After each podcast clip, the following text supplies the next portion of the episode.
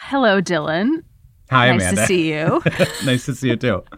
Um, I would like to start our conversation today by asking you a question, which is Have you ever left a Yelp review on anything? I've left like three Yelp reviews in my life, and I think they were mostly positive. I'd have to go actually look and be like, what did I say? I think I was just like, oh, this was good. uh, do you leave reviews on things? Are you like a reviewer? No, I similarly I leave good reviews of things that I like, but I have like a backlog file cabinet in my mind of bad reviews that I wish I would leave, but I know that I won't. So currently I'm like working on in my mind again this extended review of the management company that owns Mm. the the apartment that we just moved out of. Okay. One of those like enormous Live Corp, huge Yeah. conglomerate international companies that owns like a million buildings. And as we moved out, there were just like charge upon charge upon charge, like cleaning the light switch charge, carpet replacement charge, like just stacking up. Right. And they know that you're like on your way out. And so Yeah. they're just like, they know that you're going to be like, oh my God, I hate this. But like, I, am I really going to fight it like that hard? Exactly. I'm like, I'm leaving. Like, Yeah. forget these people. Yeah. Okay. I have no recourse except for, I guess, theoretically, like leaving a bad review. So, the reason that we're talking today is I've become obsessed with this historical artifact hmm. that I think kind of suggests that complaining is a very human thing, arguably something that makes us human. the Yeah. urge to complain goes way, way back. Yeah. Yeah. So, we are going to talk about the world's oldest written complaint. All right. It is almost 4,000 years old. It is written on a clay tablet. That's like really ancient. yeah, yeah. And it's scathing. So that's what we're going to talk about today. this, this is an ancient bad review. Ancient bad bad Yelp Amazon review. Okay. I'm Amanda McGowan, and this is Atlas Obscura, a celebration of the world's strange, incredible, and wondrous places. Today, I'm hanging out with your host, Dylan Thuras, and we are telling you the story of the world's oldest customer complaint. That's after this.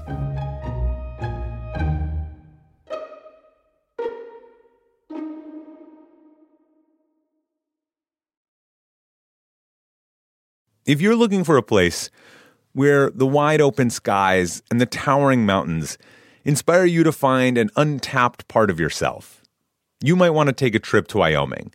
It's a place where bold, curious spirits forge their own way on all types of adventures. There is no shortage of iconic, expansive landscapes out there.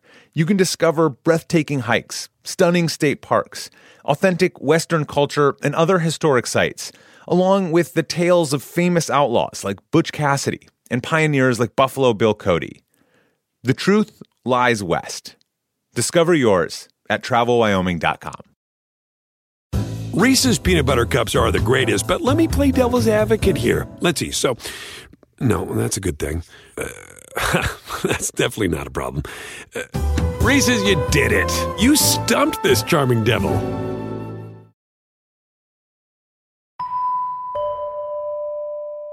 Tell me about this clay tablet review. Where where would one go to see such a thing? If we were going to go see the complaint tablet together, we would be at the British Museum Okay. and we'd be walking through the Near Eastern uh, halls, exhibit halls, and I would take you to a glass case that looks like it's full of like dried out Pop Tarts. I'm looking at a picture and this really does in fact look exactly like a dried out Pop Tart. It's like the right dimensions. It seems like it's about that size too. It looks small. It is about that size. So the the tablet that we are looking at, so it's like five ish inches high and like an inch or so wide. It's a clay tablet and it's marked with these little wedge shaped um, icons.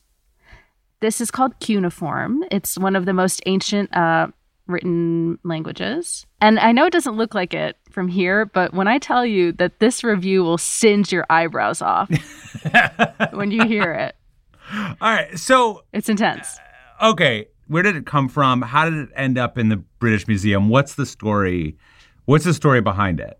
Okay, yes, I'm going to introduce you to a character. So, this is a British archaeologist. His name is Sir Leonard Woolley. I'm showing you a couple pictures of him now. In one, he's like absconding away with a precious artifact. It's like a beautiful old harp, and he's like hiding behind it, and he looks very sneaky. Yeah. Um, the kind of fellow who's like wearing a tweed jacket in the middle of the desert, as you can see. Yeah. Yeah. Very like, hey, let me help you with those ancient artifacts. kind of. Yes. I have somewhere very safe to put them. yeah. So this Sir Leonard Woolley was like a celebrity archaeologist in the 1920s. There's another photo of him here with three people. So that's him with Agatha Christie, actually, who he was that close friends with. Yeah. He was close friends with her. He invited her on a dig, actually. Um, and she like fell in love with his assistant and married him. And she wrote the Murder in Mesopotamia book about Woolley, basically this guy. So he's like a celeb.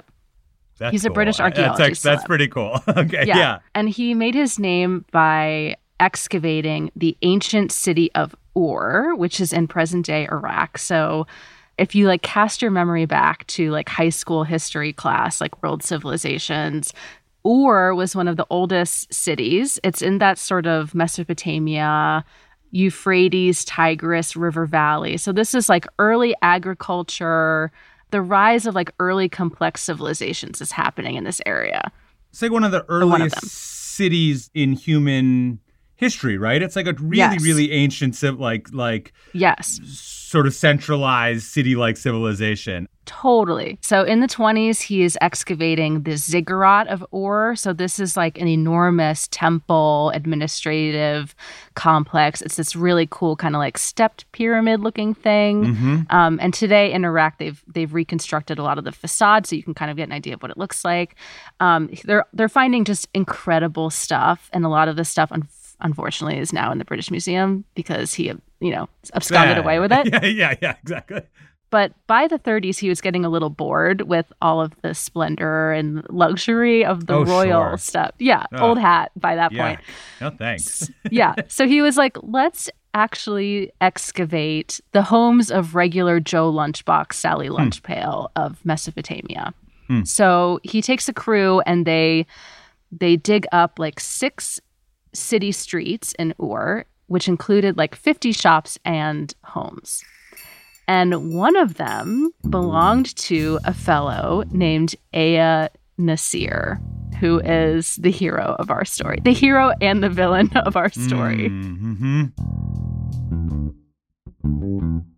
So the reason we know this is Ea-Nasir's home is because the home was littered with clay tablets, at least 20 of them, and they hmm. were all complaining about him. so he he was a copper merchant. He did trades of copper between the city of Ur and another trading port called Dilmun, which is in today's Bahrain. At first, he had like a really good reputation, it seems like, from these clay tablets. I mean, people were advancing him lots of money. They were putting in big orders to his copper business. He was even working with the palace and the king. But over time, there were some issues. There are clay tablets kind of explaining that like a giant copper shipment has gone out, but some people haven't paid for their share. And like Ea-Nasir is highlighted as this guy who owes basically for $40,000 in today's money worth of Oh. copper, like five like tons of money. copper Yeah. serious copper, serious money. There's people who are like, do you know how tired I am of this? Like, please give me my copper, et cetera, et cetera. Well, okay. I just want to pause for a second and, Yeah. and just reflect on the fact that when you and I want to make a complaint, we like can go online and Yeah. like spend I don't know two minutes like typing out our angry screed. Like, Yeah. this thing sucked. Like don't buy it. Like exclamation. But like these, someone had to take a piece of like wet clay Mm-hmm. and spend however long, I don't know, half an hour or whatever, just like pressing these symbols into it one by one, being like, where is my stuff? This Yes. stuff sucked. Like, what is that? Oh, and let me even go one step further. So, most people in the city of Ur were illiterate. So, in hmm. order to send a clay tablet, you had to hire a scribe. So, you had to bring the scribe to you and be like, I need to oh. dictate this complaint to Ea Nasir. And the scribe wrote it down. And then he would go to Ea Nasir and basically like scream it in his face and then leave the tablet there. Yes. Yes. It's like when you hire someone to do like a birthday song, but like instead this is just like bad reviews yelled Yeah. at you. Actually, this is a service that should be offered currently. Actually, I feel agree. Like that was amazing. It's a singing telegram, but like for Yeah. the worst news you've ever had in your But life. but but for like I hated your service. yeah. so what what do they say exactly? What do we know? Have they been translated? Are they translatable? Oh, Dylan, have they been translated? In fact, if you go to this next slide here, I can have Okay, you, if you like, read out loud. This is from a man named Nani, who is really fed up with Ea-Nasir's crappy business. So he dictated this message um, to a scribe to send to Ea-Nasir. So, and you have the text ahead of you right now. Yeah, okay. All right, this is the message that Nani sent to Ea-Nasir. Okay. When you came, you said to me as follows I will give my messenger, when he comes, fine quality copper ingots. You left then, but you did not do what you promised me. You put ingots which were not good before my messenger and said, if you want to take them, take them. If you don't want to take them, go away. What do you take me for when you treat somebody like me ooh, with such mm. contempt? You alone treat my messenger with contempt. Ooh. I know. I'm shaking right now. I love it. I love I love that he also like he throws a little a little bit of that like do you know who I am in here? Yes. You treated somebody Like like, me. me with such contempt. Yes. You are insulting my intelligence and you are insulting my messenger on top of that. How dare you? How dare you? How dare you? So was Ea-Nasir uh just like a terrible was he actually just like a terrible merchant? Was this a fair complaint? I mean, it sounds like he had a lot of other complaints in his house. I think that's a fair assumption to make based on what evidence we have available about Ea-Nasir's business. And the thing that is also interesting is that we don't know if he ever responded to Nani directly, um, but we do have other context clues that um, you can see from his home and from the tablets that kind of suggests that his business maybe went downhill because of these many complaints.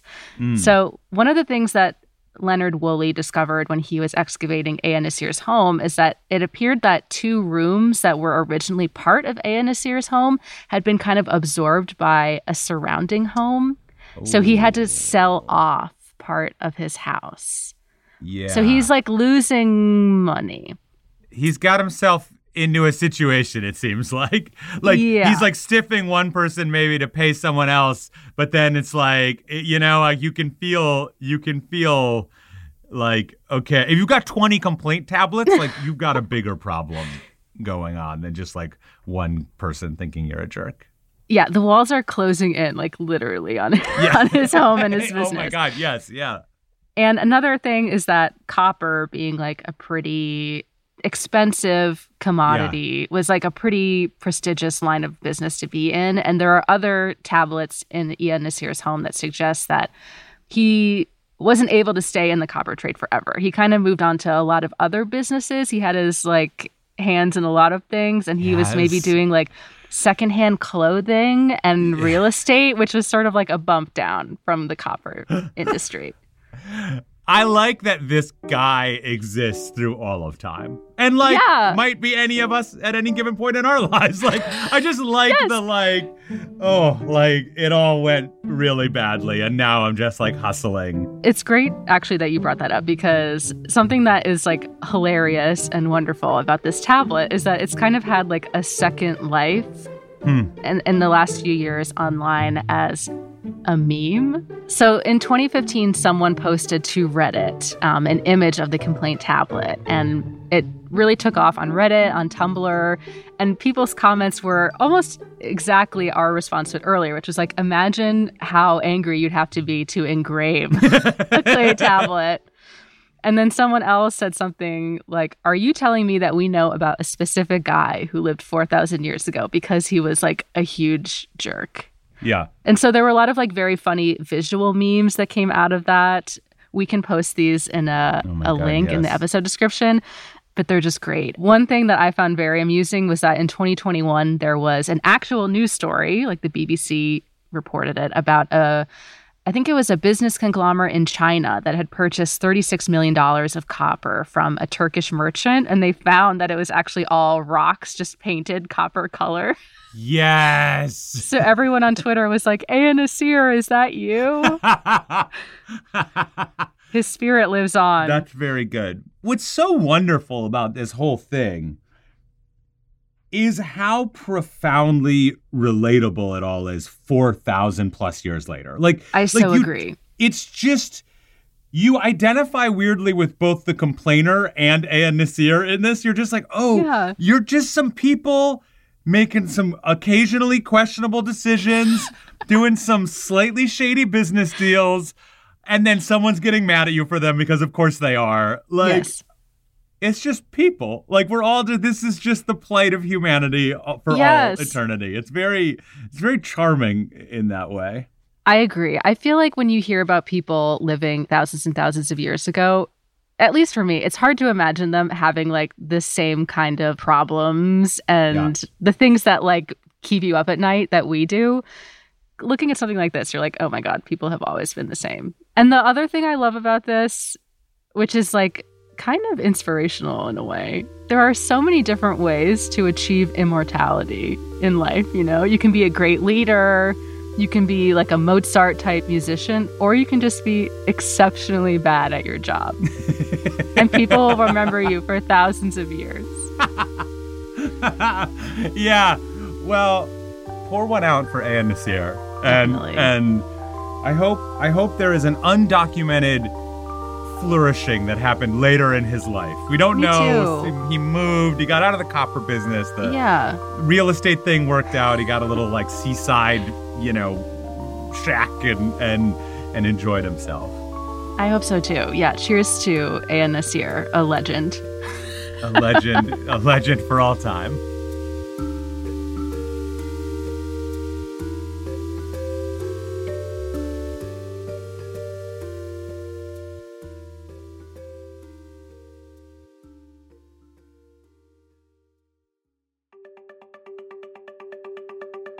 Podcast is a co production of Atlas Obscura and Stitcher Studios.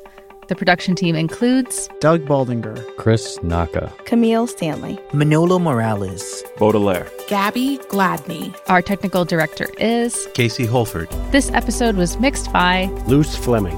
Our theme and end credit music is by Sam Tyndall. And if you would like to learn more about anything that you heard today, you can check out a link to our website, atlasobscura.com, in the episode description. I'm Amanda McGowan, wishing you all the wonder and endless clay tablets to complain on in the world. I'll see you next time.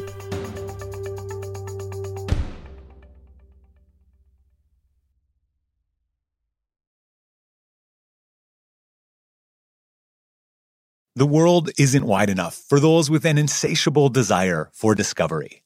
The all new 2024 Lincoln Nautilus Hybrid SUV offers the power and freedom to explore further and deeper than ever before. Intuitive, smart features ensure that you're always connected to the road ahead. Inside, a thoughtfully designed cabin immerses you in a universe that is all your own. The larger than life panoramic display spans the entire width of the cabin. It's customizable and interactive. Drivers can even personalize their backgrounds with a series of nature inspired themes. This vehicle signals the arrival of an exciting new chapter for Lincoln. Discover more about the 2024 Lincoln Nautilus at Lincoln.com. Hi, I'm Lale Arikoglu, host of Women Who Travel. Women Who Travel is a transported podcast for anyone curious about the world. We talk to adventurers and athletes. I've raced the Godzone Adventure Race, which is on the South Island and goes through the mountains down in the Southern Alps on New Zealand. That was eight days spent out in the wilderness. and chefs. Iranian food is home, it's family, it's love. And we share dispatches from our listeners. Ireland is full of these I will call them ghosts of the past. From stampeding elephants to training sled dogs, we hear it all. The dogs will curl right up with you, and it can be kind of cozy waiting things out. New episodes of Women Who Travel publish every Thursday. Join us wherever you listen.